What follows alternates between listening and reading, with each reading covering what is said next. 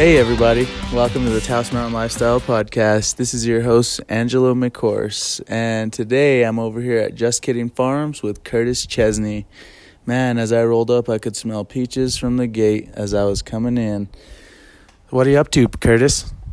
Well, we're just harvesting the rest of our fruit trees today with our awesome farm crew, and we're making a couple of batches of jam. Uh, peach, of course. Nice, nice. Is that the only flavor you're making? Uh, we threw a little bit of our homegrown jalapenos into the one. I might have gone a little heavy. It's got a kick, but it's going to be great. Nice. That sounds really good. That's definitely a northern uh, Taos Mountain lifestyle type thing to do is to throw some jalapenos in that honey to give it a little kick, huh? Yeah. It's jam season. We got all kinds of fruit hanging on the trees around here. We got to find homes for it, or when we can't find homes, we just preserve it for ourselves. Awesome, man. That's really a lost art is that preservation. So that's really cool. I'm happy that you're doing it. I know that you have Abundant Generations, your LLC. I'm really excited to hear about that a little later in the show, but what really got me all fired up was your passion for making mead, man. Why don't you tell us a little bit about that?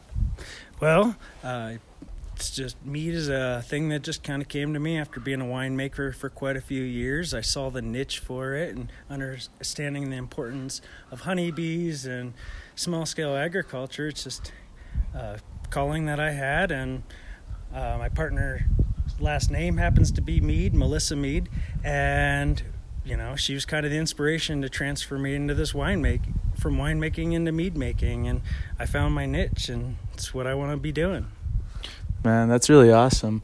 And I know that you're leasing some farmland from Just Kidding Farms, and that's really exciting that you're doing the agricultural end of things too. So that's pretty neat that you're doing that. And what are you growing these days? Well, we've got uh, all kinds of fruit coming off on the trees. Raspberries are just starting to come around. Some huge tomato plants. All your garden variety of vegetables. We got peppers, carrots, beets, uh, peas, cucumbers, you name it. Uh, we're doing this all on a small bio-intensive farm. Nice. And just so people know, real quick, um, are you selling these vegetables? Because man, I'm sure everybody around here would like to get their hands on them. Why don't you tell us where you're at? Well, it's uh, I'm leasing the Just Kidding farm. Martha Fielding and Bob Feld on the farm, and she was doing cheese at the markets and had this beautiful property going. And I'm continuing on with her dream and keeping the gardens going. We're producing a ton of food for the Taos Farmers Market. We're also an Angel Fire, and we, you know, we also give a lot to our community of people and volunteers that come and assist us and our friends and, and our close community. Man, that's beautiful. And um, I know that last time we got together, we were kind of talking about like long term dreams and like some sort of five year plan. So can you just tell me about that? I really want to try to grow our agricultural production and reach out and potentially find other pieces and plots of land. I have a plot out in Talpa that I'm working on, uh, doing some contour designs, and I would like to expand that, try to get into more garlic production. And the thought in the next year or two would be try to get the pestos to potentially wholesale market, um, which is it's a quite a process in figuring out the demand and trying to keep up with that. Then ultimately, I want to take Abundant Generations and I want to start my meadery. Well, a meadery is a place where you make mead, not a meat or meadery. Not we don't cure meats, which is what most people hear come out of my mouth. But uh, starting a meadery in the next, I give it by the next five years. I would really, really love to start. You know, that would be that is my dream job. As it was for years to own a winery or even work in a winery, I thought would be really cool. But a meadery, it's a whole different level. I think that's just even that's just amazing to me. That's that's where I want to take it. So over the next few years, I want to try to get into more teaching and education and doing some more workshops. Uh, definitely, these mead classes take off, and I can do maybe they'll be offered once a month, and you can come every month and check it out. That would be kind of cool. I've had this idea and this vision in my head of this what this meadery would look like and the steps in the process and how it grows and where it needs to start to come in at, at a market from a market perspective. So it takes a lot of work and it, that's I'm learning the skills and it's going to take a lot of help. I can't do this on my own and opening up a meadery is really expensive, so I'd be looking into an investor or hopefully a partner that can be invested into the business with myself. I'd probably be looking for production assistance uh, right now. Maybe next year I'll be looking for somebody that can make pesto twice a week for me. And the meadery, the whole plan and the vision and the concept and the idea is in my head, and it's very vast. Some of these elements might take an entire podcast to get through. The meadery is a great idea for Taos. Tell me more about how you want to develop this meadery and the products you produce. Yeah, I really hope to be able to bring this in at a marketable level. Um, I don't want to do this too small, and everybody's like, "Why don't you just start doing it now and get a mead producer's license?" But I really want to try to bring it in at a scale that I can really get it out to the community and throughout the region. Love to get distribution at you know around Taos, definitely to carry it, open up a tasting room here in Taos. Uh, but I'd like to start with a small production facility, a very modest space, with the ability to produce a few thousand gallons a year, getting into kegging the meads rather than having all this additional packaging that goes into packaging up bottles of wine and everything. If you just put it into kegs and then all these different places can see it on tap and can be seen throughout the community.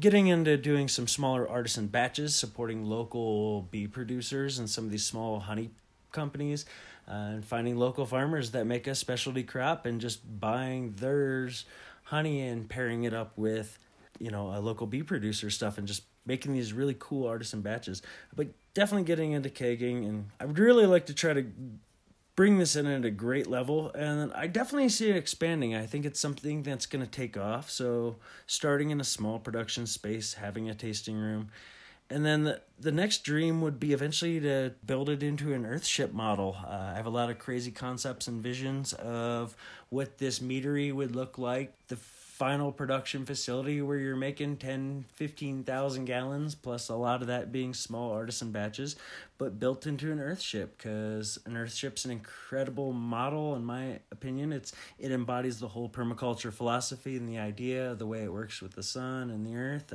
hopefully you get a somebody talking about the earthships on this show soon because there's a lot of people that want to go into that.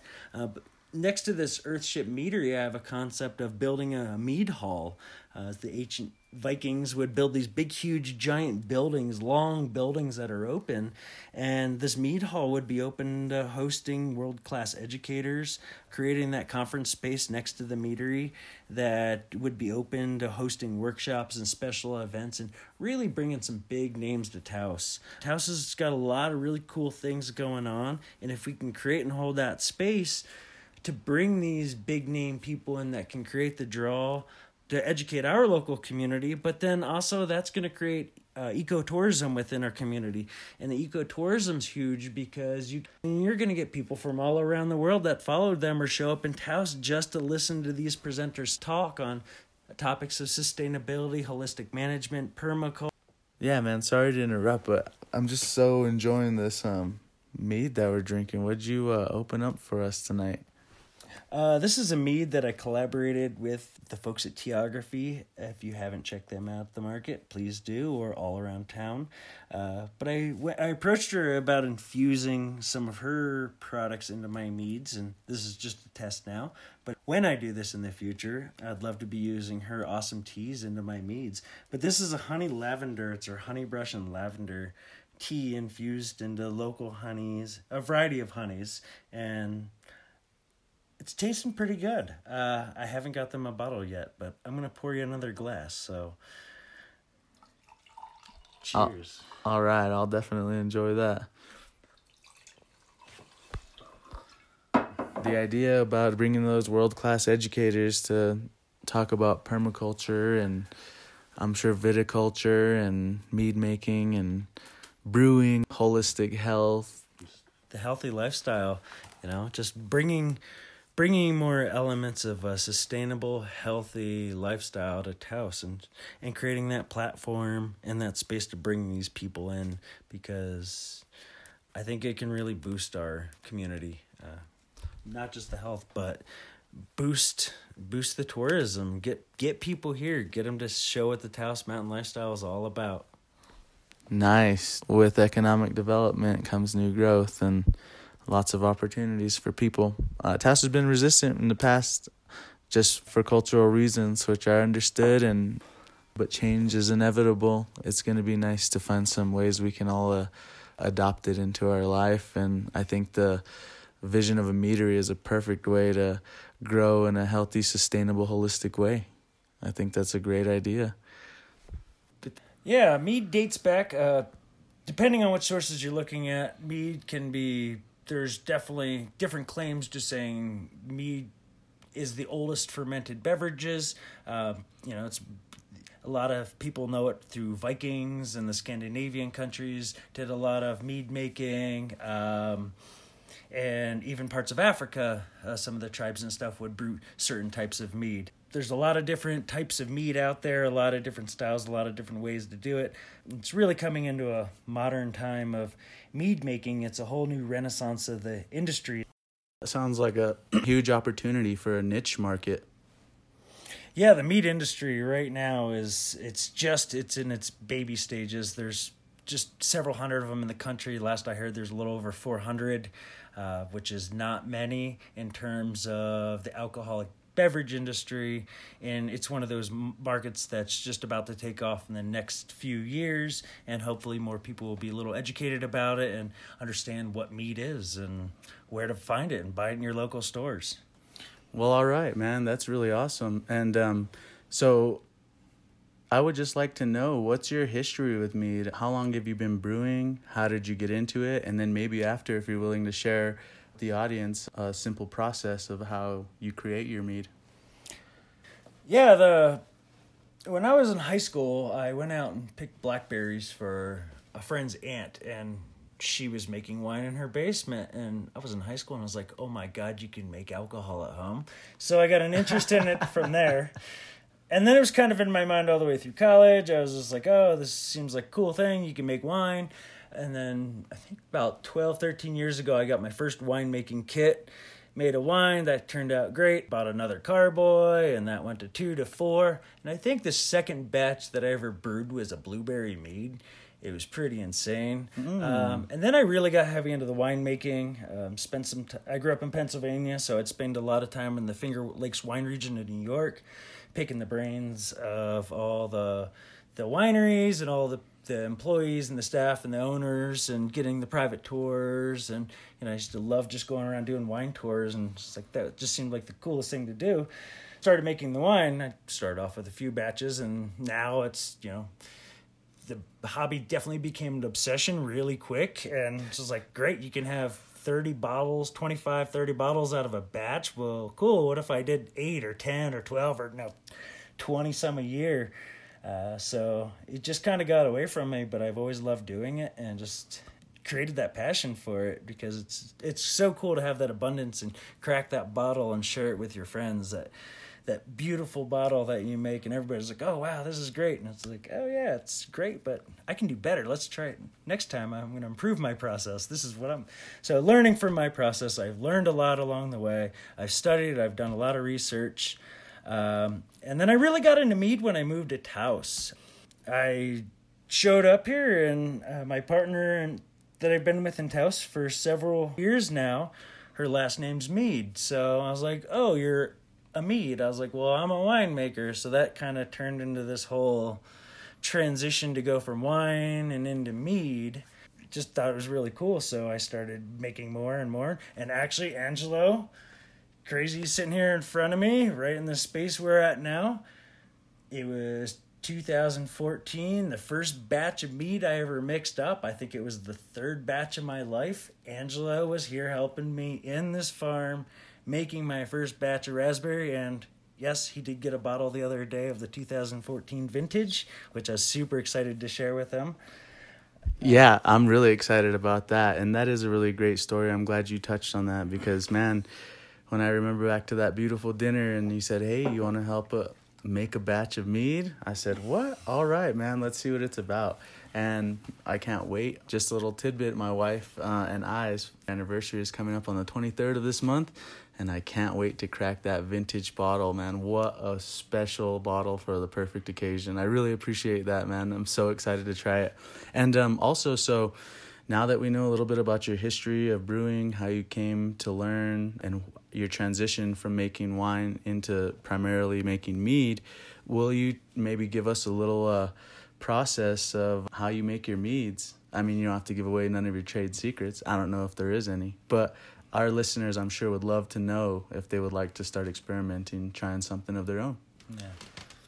Well, it was cool that Angelo was there for that first batch in that process and he got to sh- see the very beginning stage of mixing it all up and then you know i like to put my intention in when i add my yeast into my batches but mead's really simple. Uh, it can be as simple as honey yeast and water and you can make mead it takes time it takes a little bit of a process but you can really there's some tips and tricks you can learn along the way to speed that process up to get a more drinkable cleaner mead and that's what i've been developing over the years is i'm trying to get my process down before i ever even think about opening up a meadery. So it's a basic fermentation with any alcohols. You have a sugar source. In our case with mead it's going to be honey.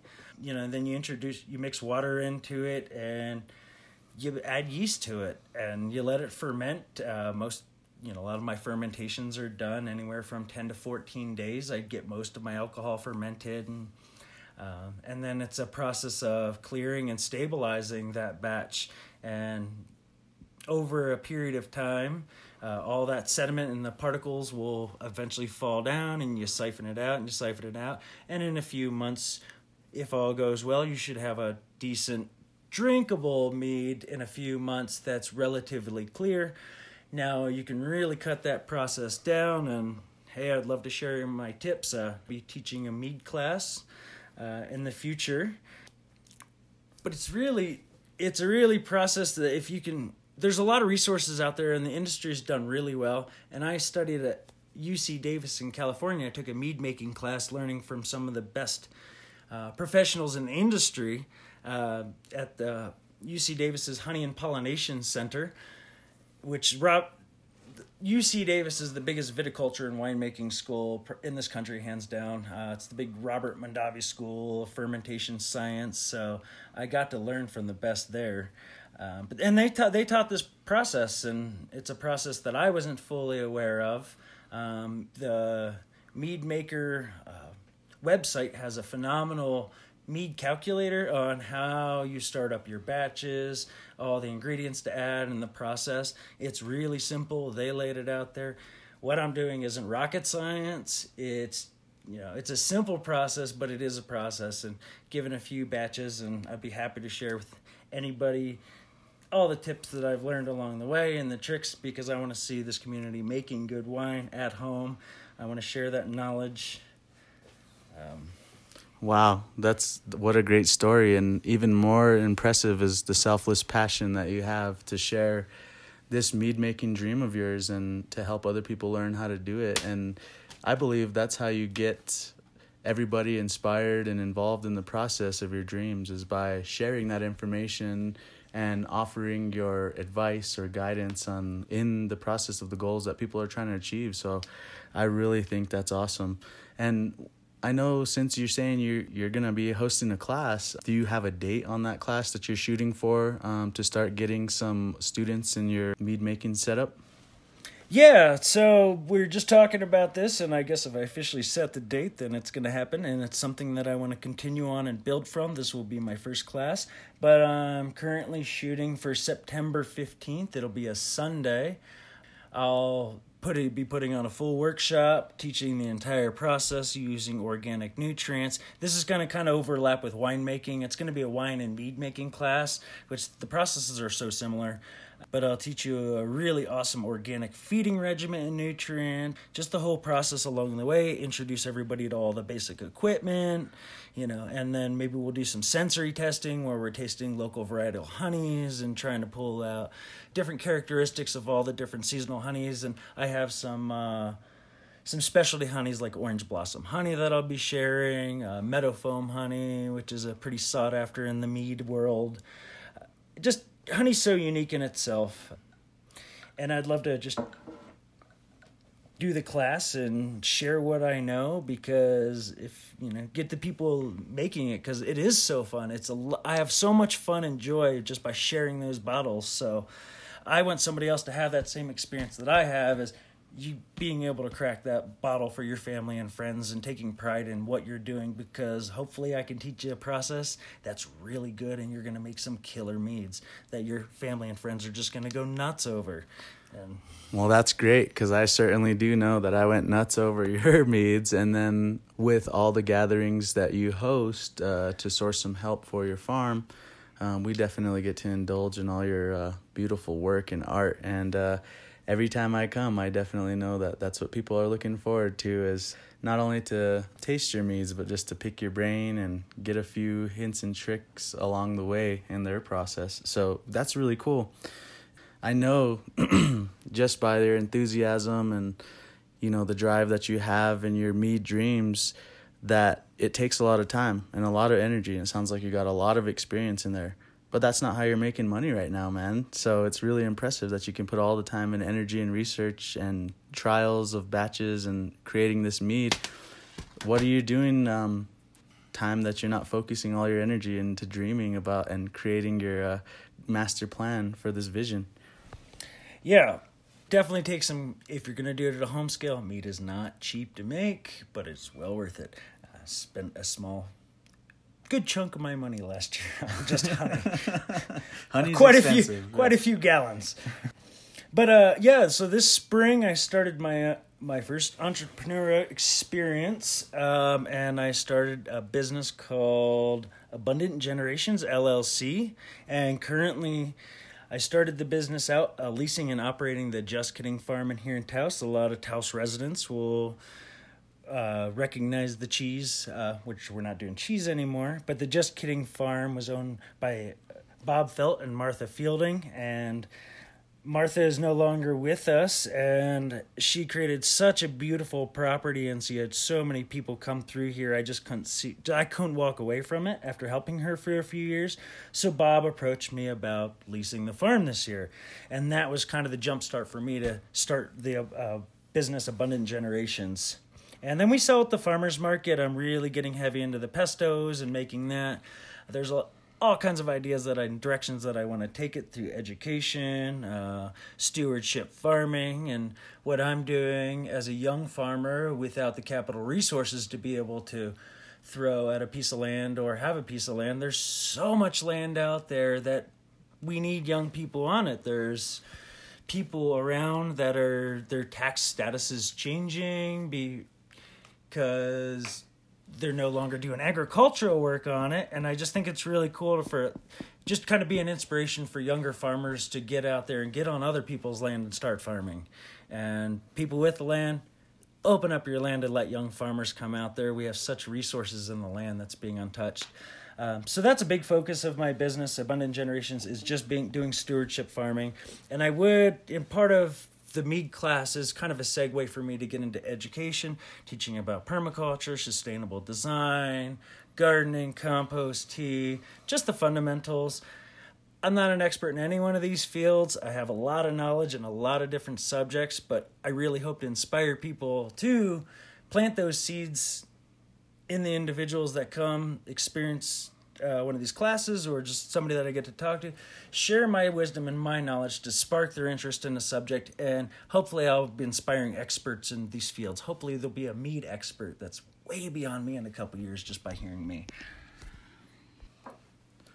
Wow, that's a very holistic vision you got there uh, for the farm and how you're trying to continue the amazing work and the establishment that Martha and Bob created that's really inspiring, man. And uh, I would also just like for our viewers to hear, you know, what a day in the life of on your farm is like, and then also uh, what kind of products you guys are. Uh, well, you, because I know that you need a lot of help, and you're the main man making it all happen.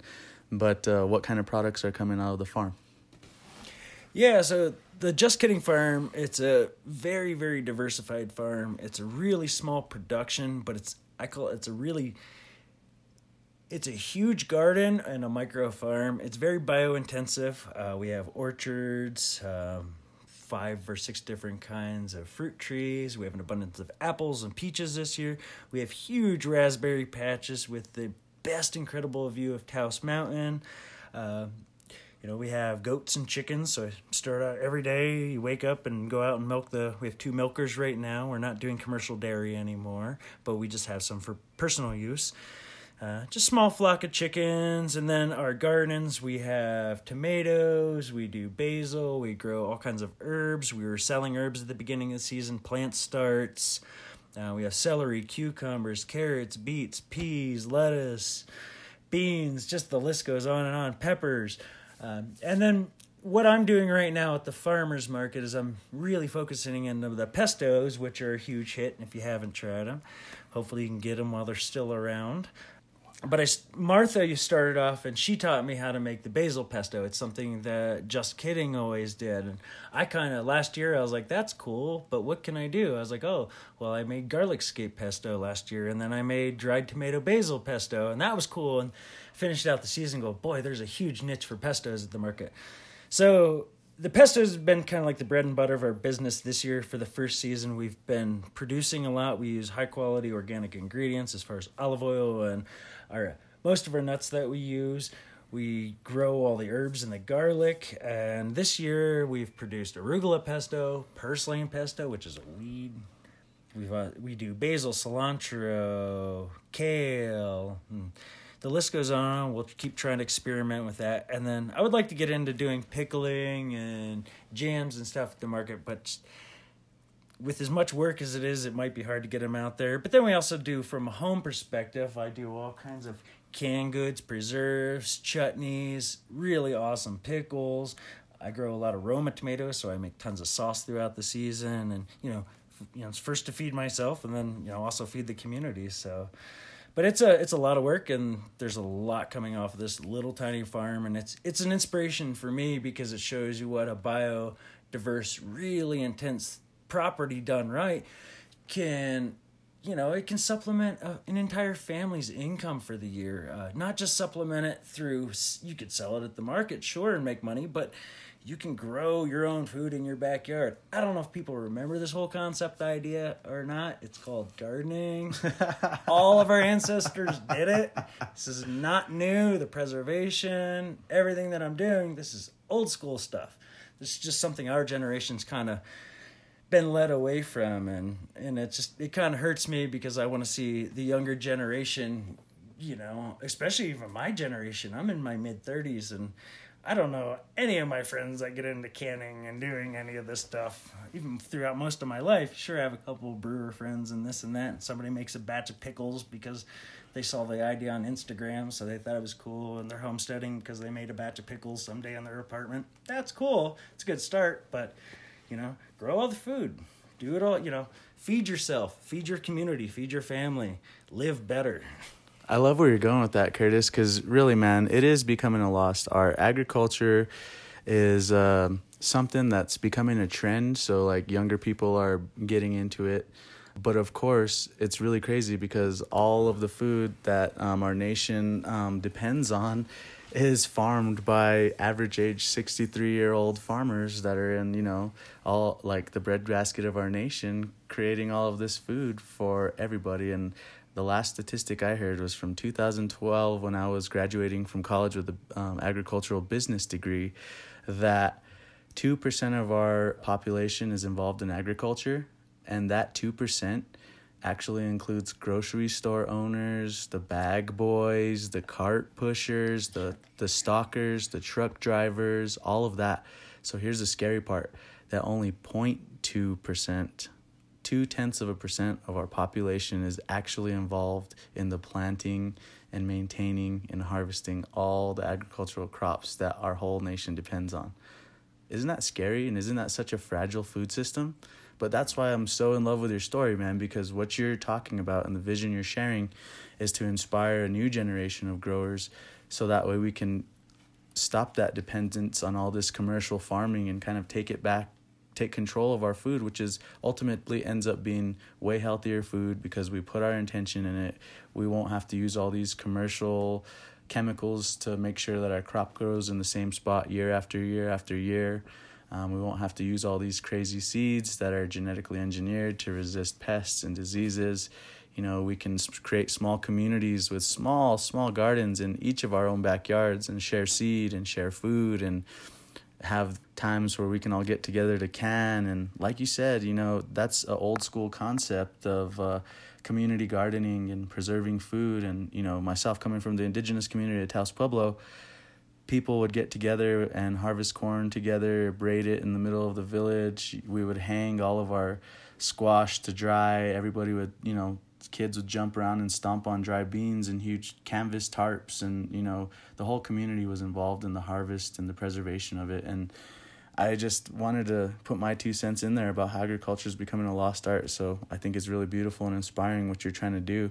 And I love the name of your LLC, Abundant Generations, man. And I know it just follows the exact line of this holistic style of agriculture and food production that we're talking about. I would love to hear your overall vision for Abundant Generations and maybe just like what you hope to see it does in about um, let's just say five years. I would love to just see, you know, what you what you believe Abundant Generations is going to grow to in five years. Yeah, the so I started the business in the spring when I was asked to lease the farm to have insurance up here. Uh, but I was driving to I was driving across to Talpa early in the morning to clean one of the acequias, and I heard that I heard a little bit of information that the the acequia or our local irrigation ditches. This particular ditch predates the foundation of the country. There's documentation that goes back before the United States was even founded uh, which I thought was really cool. And they said it's the old, oldest known democracy within the country. So I was driving over with that in my head, going, wow, that's just amazing. Then I started thinking about all the generations of farmers and community members that have been in that ditch cleaning it. The abundance element of that is in permaculture, abundance is is having surplus and excess. Sustainability is good, but it's just maintaining that status quo. But a big buzzword you hear around permaculture and permaculture circles is abundance, abundance, abundance. And to me, that's the goal: is to create an create an abundance. So I want to generate abundance. So hence of where abundant generations comes from, and it's also I also part of the vision of what I have the passion that I have is inspiring that other generation of farmers. So I want to see a, a generation of abundance from all these different people and all throughout our throughout our. Part of the mission is to promote the community food resilience within Taos. Uh, is a big key component. It's in the works of the business plan and the mission statement. But abundant generations, so you know, it, shouldn't that be the goal for not just my business, but for our society, for our culture, is just to, to generate abundance so there's enough to feed the people that where you can. I really can support that kind of vision and that kind of mission for your business of abundant generations, man. Oh man, that's really awesome because I always have some of my greatest strokes of genius when I'm working in the field or even picking weeds and man, I can only imagine what's going through your mind when you're standing and doing work that generations upon generations in this area did before you. So that's a really cool link and connection to the land and just a strong feel for agriculture itself. I really enjoy that story, man. That's that's a cool uh, beginning for abundant generations.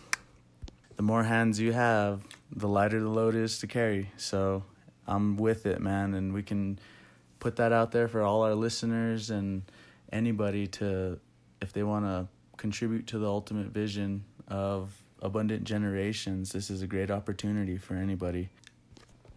Well it definitely takes a lot of help doing this kind of agricultural work. This is why farms had huge families because uh, the amount of help it does take. Currently you know there's it take so we do need some help here and there um, doing the agricultural side. And as i develop and grow the agricultural side of the business i would definitely hopefully definitely be looking for employment opportunities um, through people working in the fields through volunteers uh, just people showing up just because they want to be of service and assist in the agri growing of food. Um, so just being of people being of service bringing into that um, and as I develop different products through Abundant Generations, there's going to be economic opportunities for people to come assist in generating these products like the pestos or the jams or the pickles and eventually into the meadery. Um, you know, people assisting with the business and administration side of things. And if we get into workshops, there's going to be opportunities for volunteers or paid personnel to come in and assist putting on workshops and doing these other educational elements, it takes a lot of resources to do any of all of that.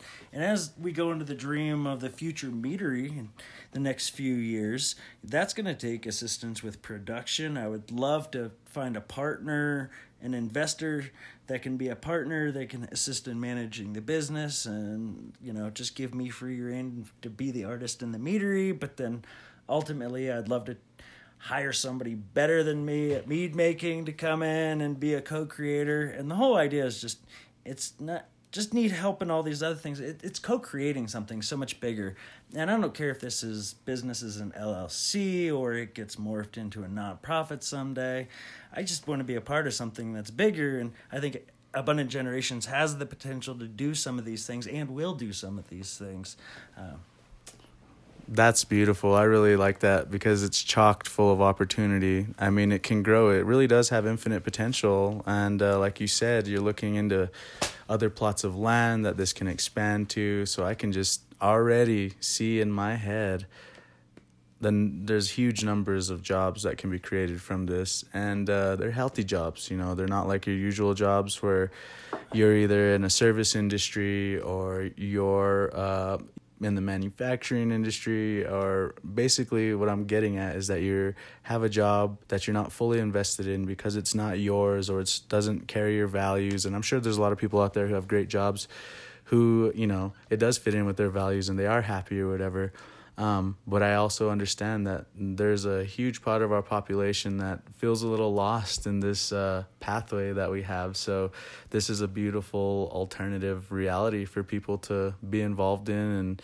something like agriculture and Curtis's vision of creating this holistic farm that can then grow with a meadery implemented and you know getting all the help that you need in all those aspects of developing a business like that it's just really amazing the potential there is because you can be fully invested in that kind of dream because ultimately you end up being the owner of your own destiny. You can take it where you want to. Like i said it has infinite potential and uh, it's just great how i feel that you curtis are willing to grow and learn with anybody. And you know that's really what it's all about is you know growing and sharing the knowledge and moving into the future with abundance and uh, inspiring everybody to come along with you. So that's super cool. I'm happy that we got to really know what Abundant Generations, uh, what your mission is and what you're looking for, the future vision is. And uh, now that we know about your business, I want to know more about the man behind the business. So this is going to be a little bit more of a relaxed part of the podcast where it's not going to be so filled with information and uh, filled with dreams and visions, but more, I just like to know a little bit more about you, man. And uh, mostly, I'd like to, how you live the Taos Mountain lifestyle because right now, to me, everything you've been talking about your love for farming, your love for education, your love for mead, and your love for dreaming big and uh, working hard to complete your vision very uh, inspiring. So I would just like to know, man, uh, who is Curtis Chesney? yeah, love. There's a lot of love. Uh, it's definitely a labor of love with a lot of this. Uh, yeah, and right. it's for me. This whole path and journey is just you know a place of following my heart and following what I enjoy doing. And I got introduced to agriculture through taking a permaculture design and an intentional community in Colorado back in 2012. And as soon as I stuck my hand in that soil, I was just reconnected from some other lifetime. I don't know if it's the future or when.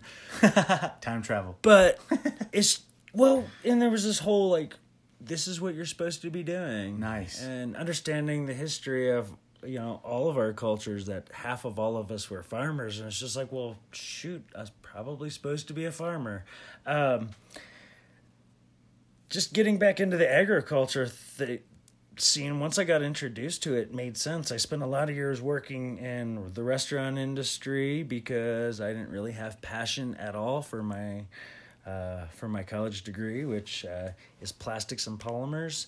What? you were studying plastics and polymers? This is like a complete 180 opposite. Now you're like this holistic farmer, man, with me dreams. How badass is that? Yeah, it's uh, the whole permaculture. Well, plastics to permaculture is kind of might like be a, it's going to be like a that. chapter of a book someday. Nice.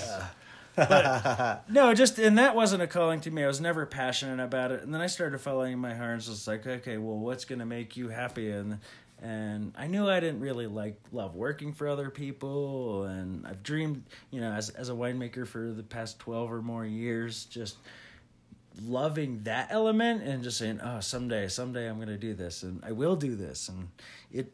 I think Taos is the perfect place to make this uh, make this meadery idea happen. Um, to me, that would be my ultimate fulfillment is to open up a business doing that. However, I'm currently fulfilled. This farm and what I'm doing, making all the preservations and having all of this uh, this abundance around with all the fruit trees and making a tremendous amount of and a slightly insane amount of home products this year. Uh, and for the last few years just this is to me this is what this was a manifestation of what my dreams were. Um, when i was working in plastic factories working long 12 hour nights and uh, after i got out of school i used to dream of having this exactly what we're doing here on this property on the just kidding farm and and I was just at one point, like last year, I was just like, "Wow, this is totally what I put out there. This was, this is what my intention was." You know, that was seven, eight years ago that I was putting these intention, these dreams out, and I was just like, "Oh my God, they're here, they're now." And and I used to think of, "Oh, it has to be mine," and it doesn't have to be mine. I've landed it here without it being. This isn't my farm. I didn't create this, but I landed myself here, so so why did I land in Taos? Well, after I left Colorado, I was kind of passing through. I was going to travel down to, I was passing through Taos, and then I was going to pass through the Southwest. But I guess it was my heart and that love that you mentioned, that love that brought me here. And the, I showed up on a Friday, Saturday morning. After I showed up in town, I went to the farmer's market. I went around and started asking people if they needed help on their farm. It was late October, and I wasn't even in town for 24 hours, and I already had uh, farming gigs lined up. So that love for the agricultural thing, and then I came to Taos. that's the literally the first thing that I did is went out and looked for opportunities on farms and I didn't get paid but I got paid in food which was pretty cool cuz I thought I was just passing through and apparently the mountain had other plans for me it sucked me in uh, it wants me here. Uh, I definitely feel that. I feel at home here but I love the community here. Um, just the connections and all the amazing people over the the few years that I've been here.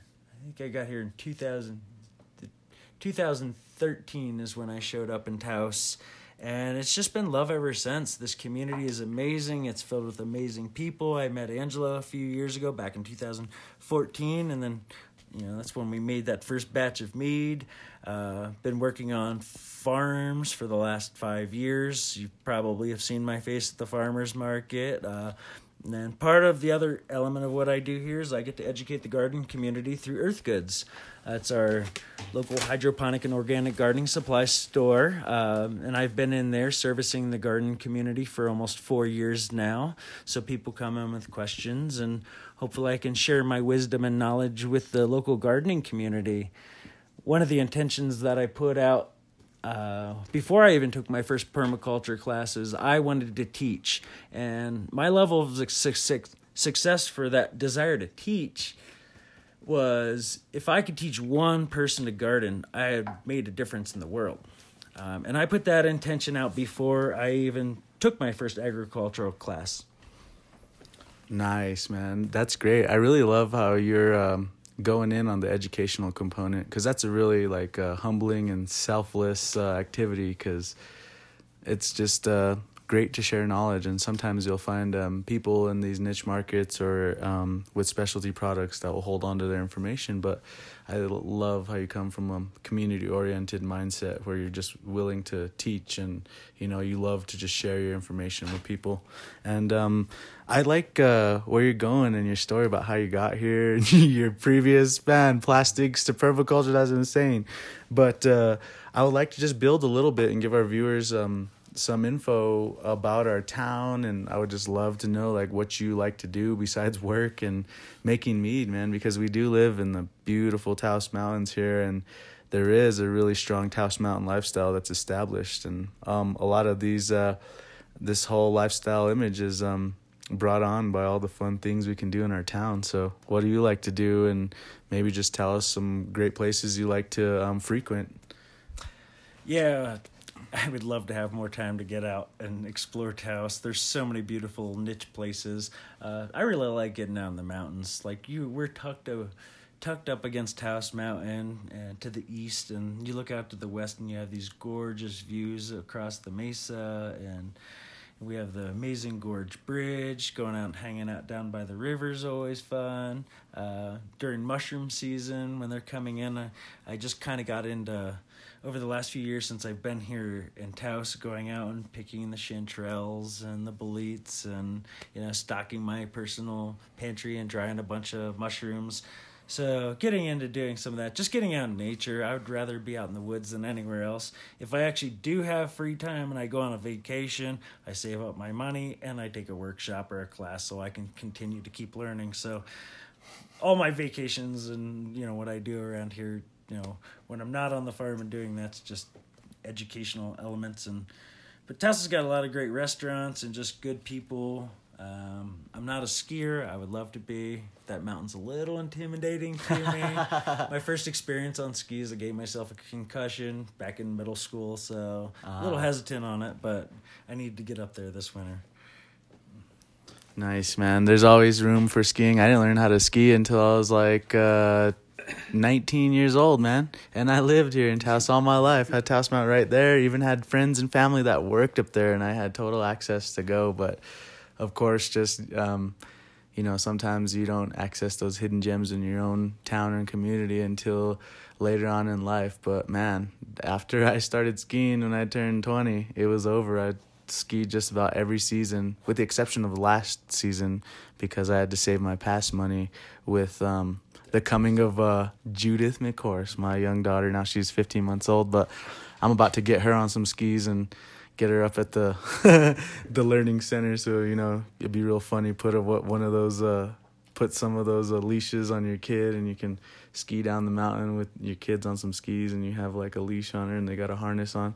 I can't wait. It's really fun. I can't. Wait. I love skiing. But well, that's really cool, man, and uh, it's really nice to hear that you. Uh, um, continue your education during your free time. That's really inspiring. You're crushing it, man. uh, you're just so full of energy, and I can't believe uh, the drive you have for this vision of abundant generations and the meadery and inspiring all these next generation of farmers and providing these alternative career paths for people to invest themselves in for a overall community oriented holistic vision that we can all um, benefit from and learn from and grow from. That's really great, man. Um, is there anything that you would like to say to our audience? Any kind of shout outs to people, friends, family? Um, heck, even any kind of stories or anything. This is your opportunity to say something to your audience um, besides letting them know who you are, what Abundant Generations is, and what your dreams are about the meadery as well as your days on the farm um, anything else you can think of? Oh, just you know, I really want you guys to all come down and support your agricultural community. Come out to your local farmers markets. There's one on the Taos Pueblo. There's a little tiny one on the co-op uh, inside the co-op once a week. You got one in Questa, and of course the Taos Farmers Market on the Plaza. Come check us out. Support your local farmers. Support all the awesome local businesses. Come buy some of Angelo's new products that he's putting out this year and his soaps. Um, come support the tea people and come support Wild Levin. Just come support your local businesses because to me, it all starts with food and and the service, the active service that we all provide at the farmers market, I don't think it's appreciated by the community. To me, I feel in my heart is it's an act of service, and to me, it's almost the ultimate act of service because you're providing healthy, nutritious food to the community, and we're all doing it down there. We're all standing side by side. I, you know, I just want to see this. You know, my my drive and my passion is just to see this agricultural community go back to its roots and what it's done. It's existed here for longer than anywhere else in the country. What? How long has the Taos Pueblo been inhabited here? We like to say time immemorial. yes. So the history of that's here and the amount of people like we can pursue, we can persevere, we can hold this down and just to be local and support your local community and do the Taos lifestyle. Come and support all the local artists and the community and all the shows that they have out at the brewery and the big concerts that the city's doing. And great, I think it's amazing that the town has that uh, concert to bring in all these big acts. It's been a really, really cool. Uh, we, music just, season here in Taos. So. Yeah, just had the Flaming Lips like uh, a few weekends ago. Huge event. Packed, town was packed. Yeah, I, I went to the Thievery Corporation part right, of it uh, nice. uh, the night before, and uh, that was one that Meow Wolf uh, co-hosted the Taos Vortex, which was pretty wild. Uh, not quite my scene. Um, because I'm just a farmer and I'm usually in bed by nine. But you know, the, I think the town of Taos is doing really good to promote the tourism, and I think it's new creative ideas and the new blood that we, that the community can bring, and you know, connect with the town, get the town listening to our people, and create the change that we need to diversify to take it into the future, um, and talk to. Hopefully, they're listening, and you know they they want to see the town blossom into something new and morph and change and being open to that idea of change. And the change happens at the grassroots levels. And it, sure it takes an individual and an individual change their lifestyle but the next step we take it to the town level and you know we create that change within the town and go to the city council meetings and say hey why don't we put 5000 fruit trees throughout taos county uh, and open spaces and you know just so people have access to free food or get the city involved get the city involved in our agricultural or encouraging and inspiring the agricultural stuff and get our get all these groups back involved in in the agricultural scene. That's what i think to me is going to make a beautiful future for taos is to be open to that change and really getting back to that food so we can heal ourselves and just move forward move forward Nice. Those are some great words, man. I really like uh, how I can feel your passion, man. And I hope that all of our listeners feel that, you know, starting a little fire in their heart because I really love that you're coming from the platform of love. And I guess maybe that's why I'm saying it so much, is just because I can feel it so much. it's all about the love. And I think that's a great foundation for growth uh, for a community as well as even for individual people. Um, love's a great foundation for growth. So I would also like to um, just put a plug in there. Uh, you know, are you open to communicating um, with people who listen to this podcast? Um, where can people find you? How can they contact you? And most importantly, um, are you willing to have conversations with any of your listeners? Because what you're uh, talking about and the opportunities that you are um, going to be providing for people in the next year I'm sure you're going to get a lot of feedback, and I just want to make sure our viewers know um, if you're open to it, number one, and then where they can find you, number two. Yeah, well, you can always find me at the Taos Farmers Market. Um, I'd love to meet face to face. Technology isn't my strong suit. We're going to need to work on this as the business grows. Um, but yeah, uh, you can definitely find me at the farmers market. Um, I, am in at Earth Goods a couple days a week, so if you got those garden questions, please come ask. I'd love to share my knowledge. Um, Do you have an email that people can uh, uh, write to you at? Taosmead at Gmail. Uh, Perfect. Not no guarantees that you get a timely response to those emails, but I'll try to get back to you. Um, but yeah, hopefully this is something I can grow, and yeah, might need that uh, admin, administration assistance. I'll make sure I'll make sure to crack the whip on you to see if you're checking your inbox so you can answer your um, fans because I'm sure you're gonna get a lot of even if they're not fans but just more like um, inspired people because fans are out played out word I I guess what I'm trying to get at is rather than fans you're gonna gather inspired people all around you just because of the drive Oh yeah, I think Angelo said something to me the other day on our kind of pre-interview uh, that I need to start an Instagram account. So it's either going to be me Dreams, which that's from Angelo. That's it, dude. Do it. Uh, just, if it's yeah, there might be an Abundant Generations one Oh, in yeah. there Oh, too. yeah. But uh. I'd love to get out there and try to get some of this stuff out on the airwaves. I don't publish myself a lot. I don't put myself out in there in the technological world. Um, I'm a little old school. I feel like I'm misplaced in time. So, you know, just come see me face to face and let's have a talk. Awesome, Maybe man. we'll share a glass of mead. Oh man, that's an offer. Oh, now that's it, man. You probably started a fire. Everybody's gonna be coming, and there be have a huge line at your uh, farmers market booth, waiting all with their glasses, waiting for a taste of that mead. well, this has been great, Curtis. I really appreciate you being here. I know you've had a long farmers market day, myself included, and I just really appreciate your passion for letting people know your story and giving them your vision and um, also providing an opportunity for them to contribute however they may see fit. And um, I know that because of your passion that's behind your business, Abundant Generations, as well as the Dream Me Dreams, they're going to happen. That five year plan probably even happen faster. And looking at you move every week, it's rather amazing. So thank you again, man. Cool. Thanks to be here and good luck. The Taos Mountain lifestyle. Uh, there's amazing. I can't wait to hear all the stories that come out of all this this podcast. It's going to be great. It's going to be big, and you're going to be real. This you're going to really help accelerate the community and getting all the voices out there. So thanks for sharing my voice today, and thank you for the work you're doing and creating this platform to make this a reality.